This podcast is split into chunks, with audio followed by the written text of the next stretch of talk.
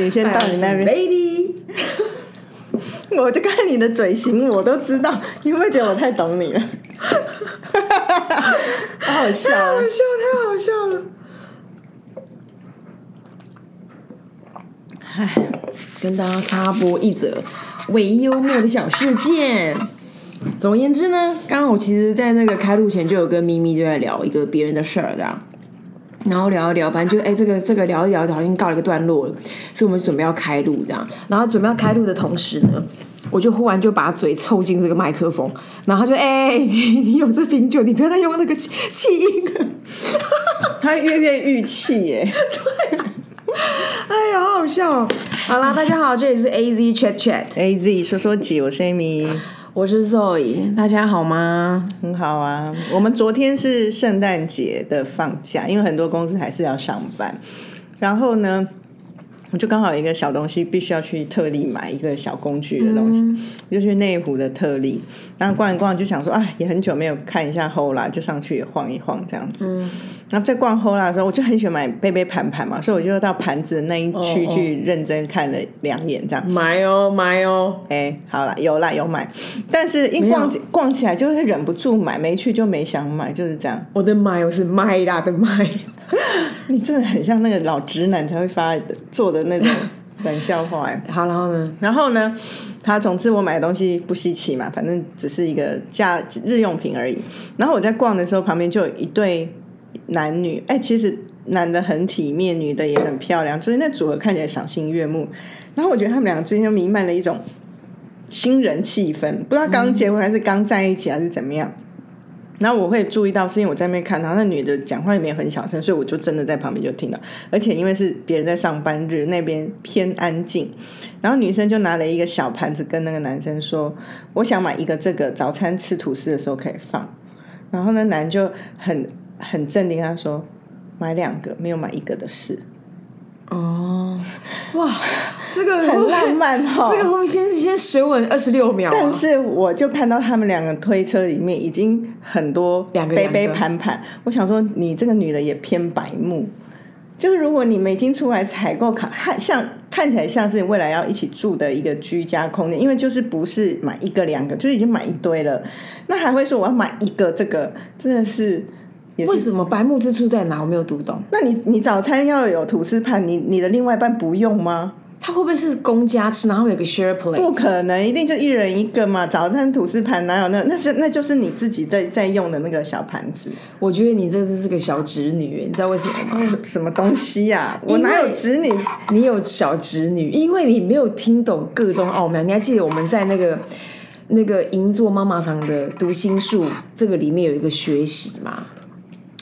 还有那个林森北路的那个，没有，他们的气氛真的不是那样的。搞不好他就是故意讲一个，然后让他哦，那女另外一半那个女的的反应就是一副啊，对哈，我没有想到的脸，哦，而不是说哎呦，我只是要测试你，哎呦，我们可以一起用，哎呦什么没有，它是一个哦，我就觉得他是一个没想到的脸。因为我觉得他搞不好就是要让他的的男男伴就是潜就是就是逞一个威风，说这干嘛买一个，一定是买两个。不是不是，真的不是那个气氛，因为空气中的微妙是，我这样讲会觉得那男的很浪漫，可是我学不来那个口气，他男的微微的不韵是说你怎么会想要买一个？你怎么你你忘记我们是两个人？对，然后那女的也是突然间啊，有一种哦、尴尬感，所以但是不是你我们想说有心机的想怎么样，完全不是那么回事儿。但我就先祝福啦，因为代表就是有有情人啊，有情人终成杯盘。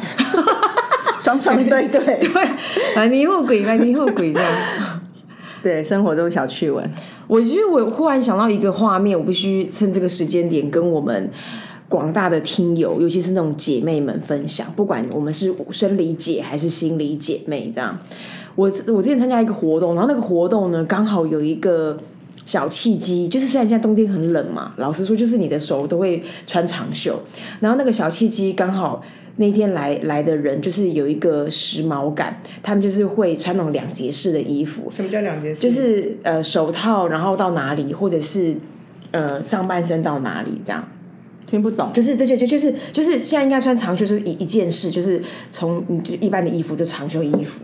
然后那天那个活动刚好有一个场景，呃，人们都很喜欢，都刚好会露到那个手肘。嗯，然后总之在露那个手肘的时候，我就会发现有几几对肘膀，干燥不知，对，而且是黑色的。嘿，然后那时候我有点惊讶，因为其实，在坊间过去 N 年前，那时候我们还是小孩子的时候，呃，有蛮多那种乳液广告，很会拍那种，你会露出一些你你原本并没有那么在意跟讲究的小身体的小部位，比如说膝盖啦，比如说那个手肘，然后或者是说手腕啊某些地方，或者是手指。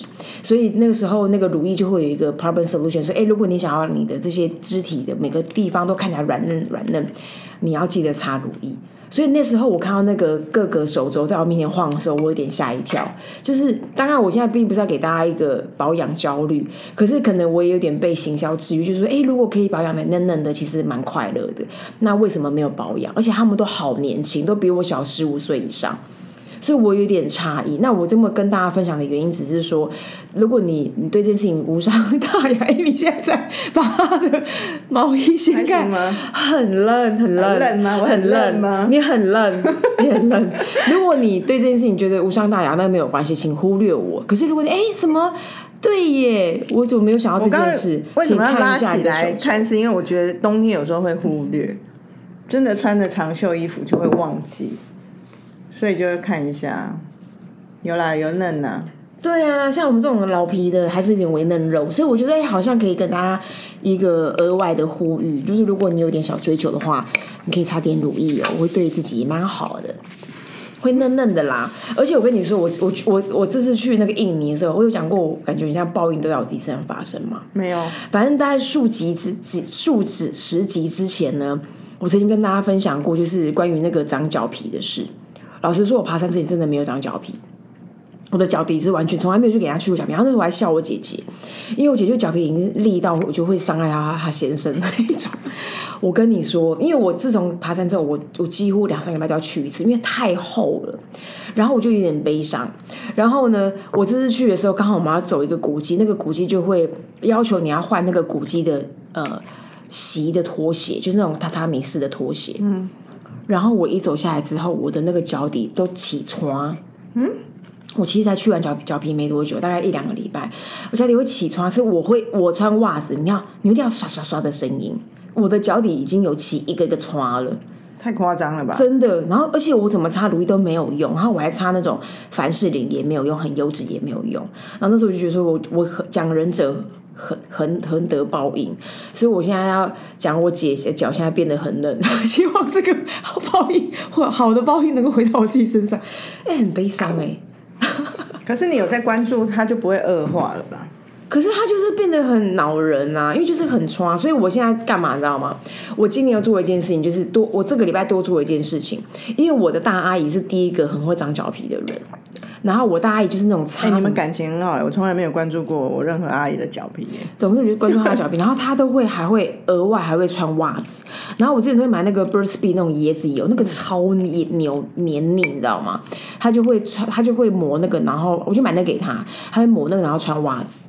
然后我心我心里想说，哦，真的好惨哦，就是这种这种很不这种过分保养的事情，真的蛮悲伤，因为她很显老了。对我来说，我跟你讲，我这个礼拜就是这样，乖的跟什么一样，就是手脚还抹两层，抹两层再擦穿袜子。然后我妈还一副那种就是啊，你老啊嘛给她刮哦，我说不是，我就跟她讲那个脚皮的故事，然后讲的时候就是哒啦啦，有一个悲伤的背景音，哒啦啦啦啦。这有一点年岁的人才听得出来是什么。没错，这是一个老歌，这是不是星星知我心？心，没错，总而言之就是一个悲伤的故事。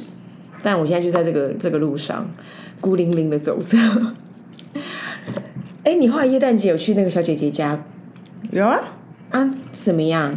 她其实就是哦，是耶诞节我本来有约，就是那个主人有约 Zoe，可是他没空去。就是我们有一个品味极好的姐姐，她要出一本书，就是再累也要浮夸，类似这个书名。然后她就是毕生就是过着浮夸般的生活，然后所以她用的东西都是极好，很有品味，自己喜欢。譬如说那那一套喝茶的器具，可能都一八多少年的，哦，就是都是这种高级的好东西这样。然后我本来以为是要去他家，现在我就是没有认真在看别人的这种很 casual 的性的东西的人。然后他就后来不是，是他又找了一个地方，把它租下来，变成他自己的私人空间。他之前不租过一间吗？又又换了，他他这是他的四点零版，太太的客厅的四点零版。是哦，所以是一个全新空间，然后全新打造这样子，然后所以我们就是除了他自己的亲姐妹，真的自己的亲姐妹外，我们就是第一组客人去去到那边，然后就是有一个圣诞下午茶茶会这样子，很很很快乐。那你有 dress code 吗？没有，那天没有 dress code，但是我们有玩交换礼物。那你应该没有再去闯进人家家了吧？因为没有啊，因为那不是他家，是他的客厅。没有，那你有你有 last minute 发现场场地换了吧？有有看地址就知道不是他家。因为上次是什么？是清明节的的润饼卷剧，就是豪奢润饼卷嘛。我就记错日子，他记错日子，然后前一天给他到人家家，人家还妈睡眼惺忪，然后先生还出来招招呼招呼 Amy，真的很害羞哎。好了，我觉得在这个此时跟这个节点，有一个题目好像可以来聊。反正就是我们刚好最近有一个有几个朋友的相聚，然后大家都在聊工作的事。那就是那他们比我年轻很多啦，都十几岁这样。然后就在聊他们想要找的下一个工作是什么，然后他们现在发现自己的缺乏跟自己的向往啊。我觉得这个交流蛮好的，因为呃，因为就是你会听到不同价值观的人有一些有一些。有一些探索，然后也有一些觉得很匮乏，或者是觉得这个世世界的趋势是什么，他们应该要跟上的一些分享跟一些态度。啊，我觉得说好像此时此刻，蛮多人都会遇到一个这样的节点，尤其是过年前，好像蛮容易的。然后觉得哎，好像可以聊一个就是关于转职的事，就比如说哎，想转职的人，或者是需不需要考虑转职，好像都可以拿出来讨论。我们真的没有讨论过这个题目吗？我们没有哎，因为我们就两个老囧啊，老囧。我们通常只好像只是比较回应人家对于这个讨论。为什么会改会这样问？是我觉得这题目好像没有很陌生呢，就时不时就会讨论，或者是说，当然我们下面的那个同事们也常常就会有流动嘛，所以常常也会。他们找到我们，可能就说他想离开啊，干嘛？所以好像这个题目对我们来讲不是太陌生。嗯，我自己常常觉得，这当讨论到这一题，它就是一个两个维度的思考，一个是推力，一个是拉力。嗯，所以要先想清楚，说如果你很年轻，可能先想拉力，你先你想即将想去的那个地方吸引你的是什么？它跟你自己想要的下一份工作的的目标是不是契合？那有时候没有办法想的说，哎，那个东西是什么？但是如果那个东西在你心里没有一个明确的拉力，我觉得是危险的。因为我我我感受到，我我先说感受到，我所看到或者是跟别人在对话的过程，就是一定离开的人也不少。那后来离开很开心的人。往回推，都是他们当初很清楚我为什么要去这里。所以如果没有那个很清楚，即便说哦，我是为了钱也好，我是为了要学着某一种技能也好，我为了要在那个公司有那个美名也好，如果没有那个东西啊，其实很容易很快都会会不开心。就是一个拉力，所以我觉得拉力要想清楚，你想要去的那个那个拉你的吸引力是什么。那推力当然就是指你对现在的现有公司到底是什么事情让你不爽，想要离开。那个不爽是没办法解决的，还是说是可以解决的？嗯，如果没办法解决，那没有什么好说的啊，你就去找新的就好。但是如果可以解决，那如果外面的拉力更高，你就也未必要解决现在，因为我觉得并不是每个工作你要说清清楚，就跟谈谈恋爱要分手，有时候分手也不一定会跟对方说清楚你内心在想什么。嗯，的确就是我我现在就是觉得这段关系到这里就算，我我只求一个好聚好散，于是我内心真正的原因。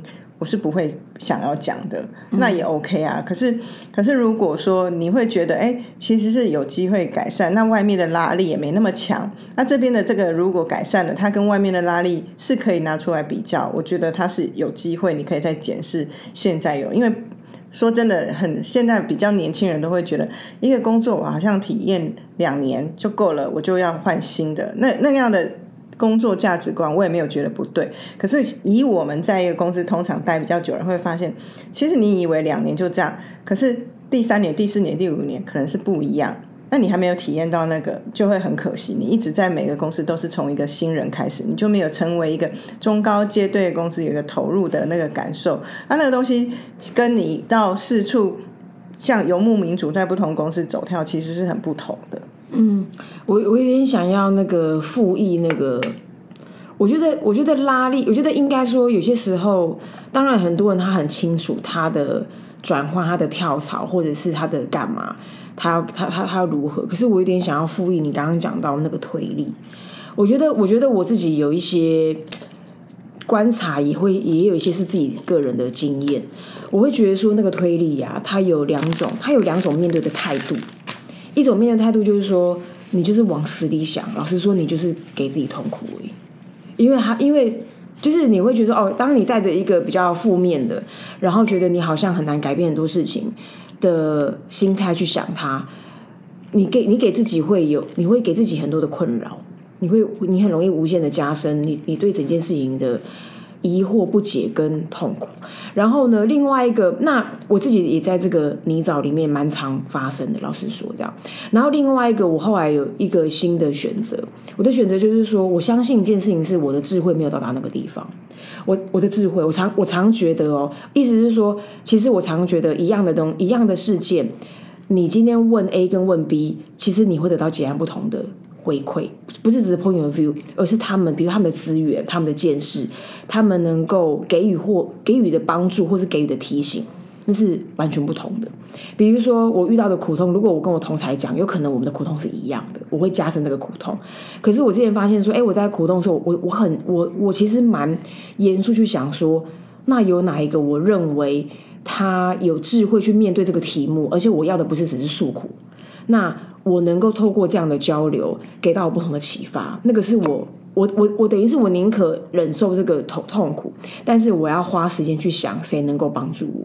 然后于是乎，透过这样的对谈里面，我就我就很有很多的收获跟启发，甚至更甚者，有人就直接给你资源了。他就说：“哎，你你就很像说，哎，你好像在这个地方闷着锅想半天，啊，其实换个脑袋，它有不同的路径，你就解惑了。可是你为什么要跟你你你讲这一段的意思是说，这个推力也也许经过你自己愿意敞开心胸跟别人谈，或是跟不同 level 的人谈，它就会化解，它未必会是还是一个推力。没错，所以那个是我的另外一个收获，然后就好像拥有了一个新的心境。哎，你现在讲这个话超棒，我跟你分享另外一个啊，但现现在现在不能分享，因为我岔题。好了，我现在分享好了。总而言之，我就是今年就有一个你们看不到我刚刚在催他，对，真的好羡慕你们。总而言之，我今年就有另外一个学习，正在学习的事哈，就是做的没有不够好，才觉得自己想要学习，就是学习如何说话。我觉得那个是我一直以来都想要学习。啊，如何说话里面包含如何听别人讲话这样。然后我就这个这个耶诞节就看完了一本书，就是那时候这这本书很可爱，是它是人家不要的书，它放在废弃书里面，我就把它捡起来看。他说如何三秒使人感到窝心，十分钟得到醒来。然后就是日本人很会讲这种规矩，然后给你一些。一不断重复的方案，这样，可是我还是有吸收。然后有一个吸收呢，就像为什么刚刚诶你讲我马上就 click 的原因，是因为呢，他的就是他就是说他就是说你要怎么去，因为你怎么讲话，其实会跟你怎么听别人讲话有关，绝对的啦。他就像你的听力跟你的表达是同样一件事。然后他就说你要怎么去训练你的听力，就是用一句话总结别人要讲的。嗯，那一句话总结别人要讲的，它有两个 benefit 哦，一个 benefit 就是。你能够让别人感觉到他对他对你在聆听他的说话，那对方就觉得哎，你有在听，这很重要。然后第二个就是说训练自己听懂别人讲什么。他其实原本是给自己训练，可他有一个还有一个另外一个额外的 benefit 是让别人感觉到他很被重视。然后我就在用这件事情去回推，我跟你在一起的前几个会会议里面，这个会议你怎么总结的？你看，I'm learning, learning。所以你你也顺道在夸赞我。我在夸赞你啊！我很常我很常在在在学习，好不好？哎、我跟你讲，可是你刚刚那样讲，我我想到另外一个，我前阵子没有到困扰，但我觉得有一点疑惑的场景，就是我跟一个朋友吃饭，然后就我们两个吃饭，然后也久没见面，所以就蛮开心的。然后吃一吃，就免不了 update 彼此的近况。然后也会讲到一些对于生活的一些想法。那我就讲举例，像你刚刚在讲一段那个前面那一段话，我不是做一个总结，我的总结是比较有回应到你要说的那件事情。但那个人他对我的回应的总结会比较像，譬如你刚刚讲那一段，他就是，哎，过了一阵怎么聊聊，就是就然后他就突然说，就像你刚刚有讲到的，啊，工作其实就是这样，我们要放开心。然 后我心想，我刚刚有这样讲吗？我懂，我刚有在说工作要放开心这件事，啊，然后就一顿饭里面好几次，他都一直拷回来，说说，哎，就像你刚刚提到的，要怎么样讲？我心想，哎，我刚有说这句话吗？在乱总结。我跟你说，因为因为这个又跟我觉得这个它又有两个层次，一个是理解力问题，一个是他想要干嘛，他的意图。我觉得我当然这过程我就思考说，是我表达有问题，还是他理解有问题？我觉得他属于你讲的类后者，是说他其实应该不是理解不理解，我觉得他没有在那么听我讲话，然后他。透过说你，就像你你说的这句话来拉近我跟他的关系，跟好像我们有一个共同的共同点，然后其实他都在说他想说的。That's my point。因为呢，第一个刚刚说拉近，对不对？其实他也是那本日本书里面教的。因为因为因为其实我以前常常发现，我有个同事很喜欢这样，我就觉得蛮困扰的。因为我就觉得说，他是因为他是个 brainstorming 的场景，然后他就会说，哎，就像周伟讲，就像 Amy 讲的，那我说，那你你。就是你的 point of view 是什么？因为我们需要共识，可是你一直在那边东东恭维西恭维，我们很难往下聊，他就会一直停留在一个恭维的 vibe，他就没办法结论。然后你刚刚讲那个境，你刚刚讲那个情境，是我我也遇过这种。情境，我其实蛮困扰的，因为我就会在一个我我会在三种三个维度里面，一个维度是我真的会忘记我到底到底前面讲什么，然后我有点不确定我讲这样嘛，然后第二个维度就是说你到底想要干嘛，然后第三个就是说哦你想要干嘛是不是你要 leverage 我什么去站下你想要讲的那个东西，那我们就自己没很没办法达到一个共识或者是一个讨论，然后我就会第三个维度讲说，哎那我要怎么回应你？你想要被站下这个观点，到底我们要去哪里？真的，然后呢，我跟你讲。如果既然要讲这个，我就搭枪搭到底。最后一个案例，前阵子也遇到一个人，这个比起来就更让我觉得很 annoying。他是会贴着我的话讲，你知道我意思吗？就是譬如说，你现在开始跟我讲话，然后他就在听，所以他他应该是一个脑筋动很快的人，所以他已经抢先知道我要讲什么。当我要说我要讲什么时候，他也已经慢我一拍的跟着我说我我要讲什么。他好像在复述我的话一样的贴着的我话讲，exactly 一样的东西。哇，那个真的是我很想把他嘴巴给捂起来。可是你有研究过这种人的心态吗？我觉得他想要表示他理解，然后他想要参与，可是其实他在脑筋动的时候，并不是一个举一反三的人，他就是举一反一的人，所以他只能贴着我话讲。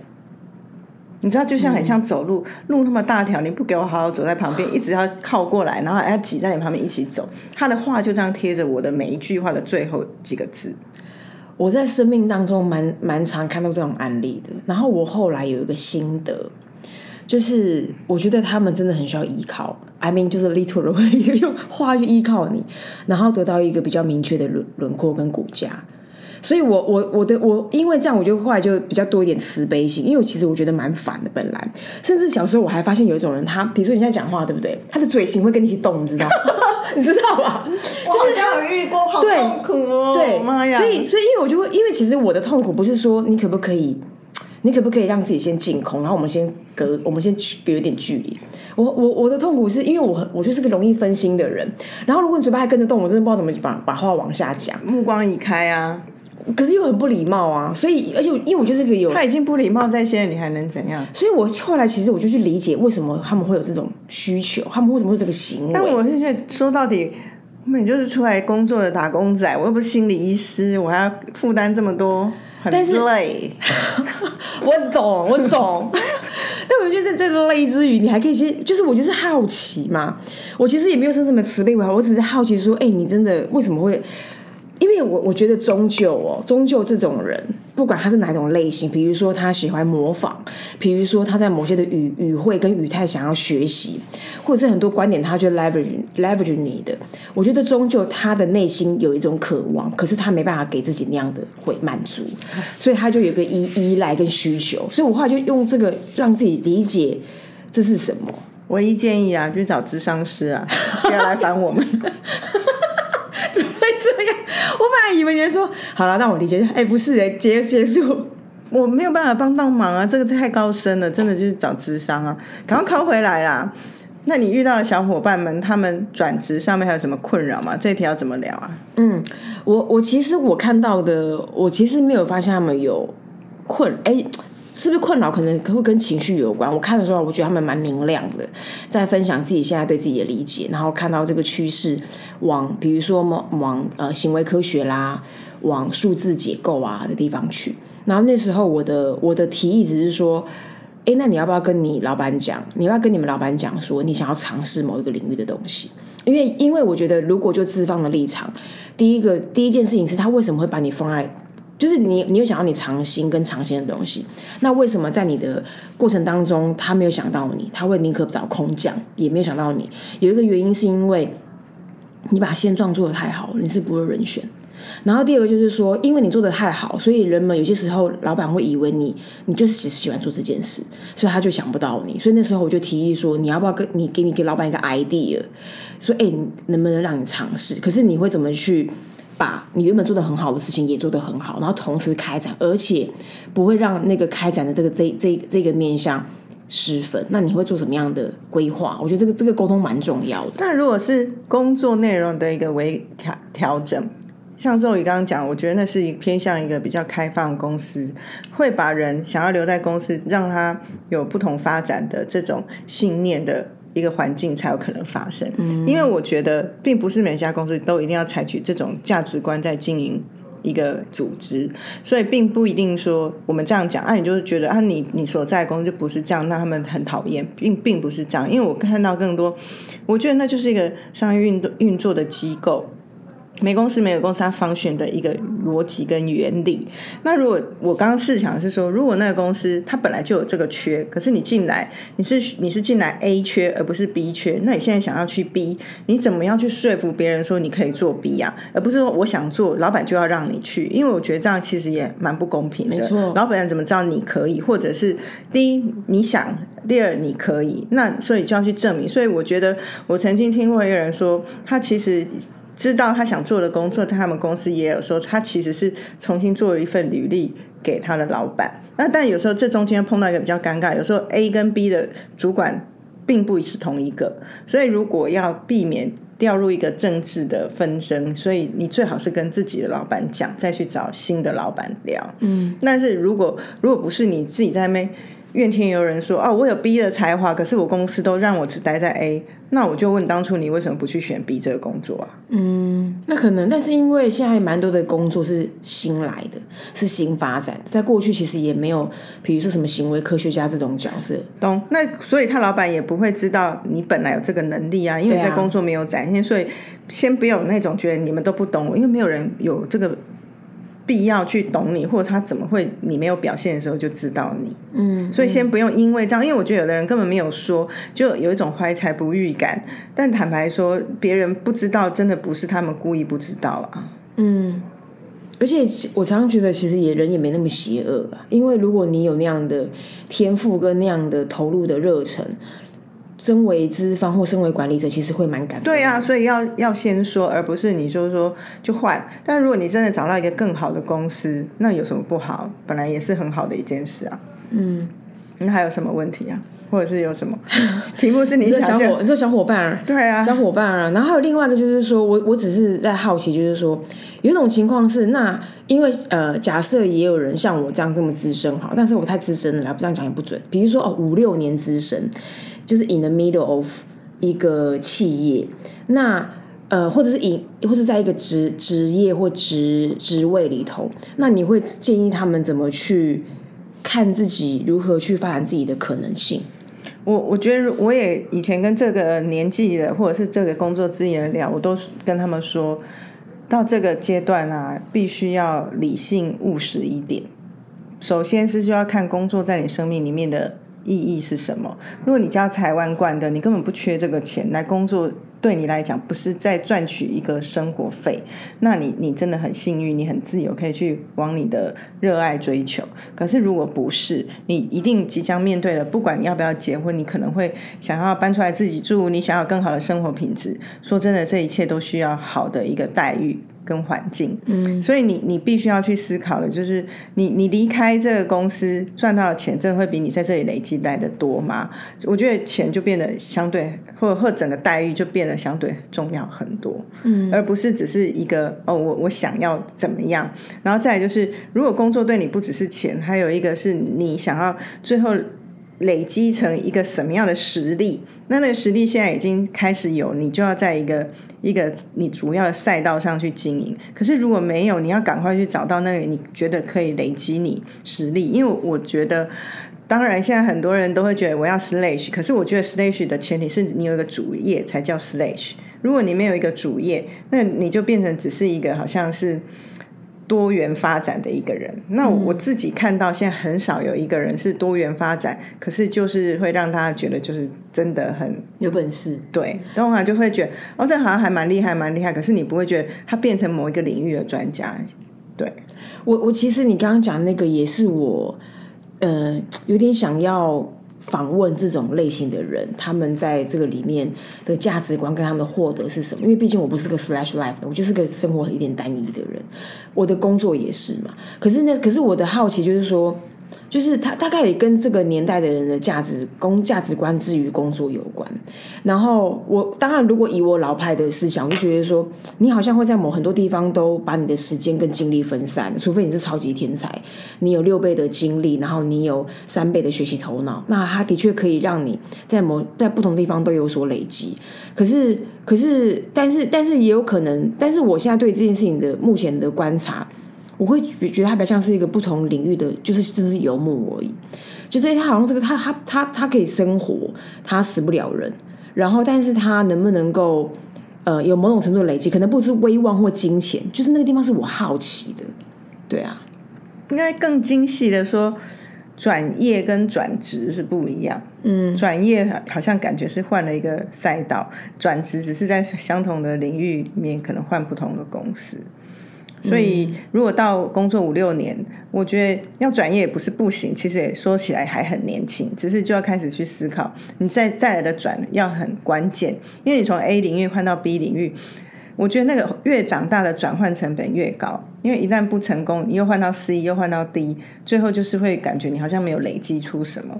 可是如果说很年轻，真的没有。所以其实我觉得现在年轻人很一个工作没做多久就换。我其实是觉得是好的，因为我觉得不趁年轻去尝试，你你要等到你年纪大再来尝试，真的成本很高。嗯，哦，以上就是小小极短片呐，因为中间差题聊太多，差聊太多。那本书真的可以跟大家 好了，你觉得有推吗？我没有推不推，我就是个 I learn something。你刚才已经把你的学习跟大家讲了，大家讲完了，好了，拜拜。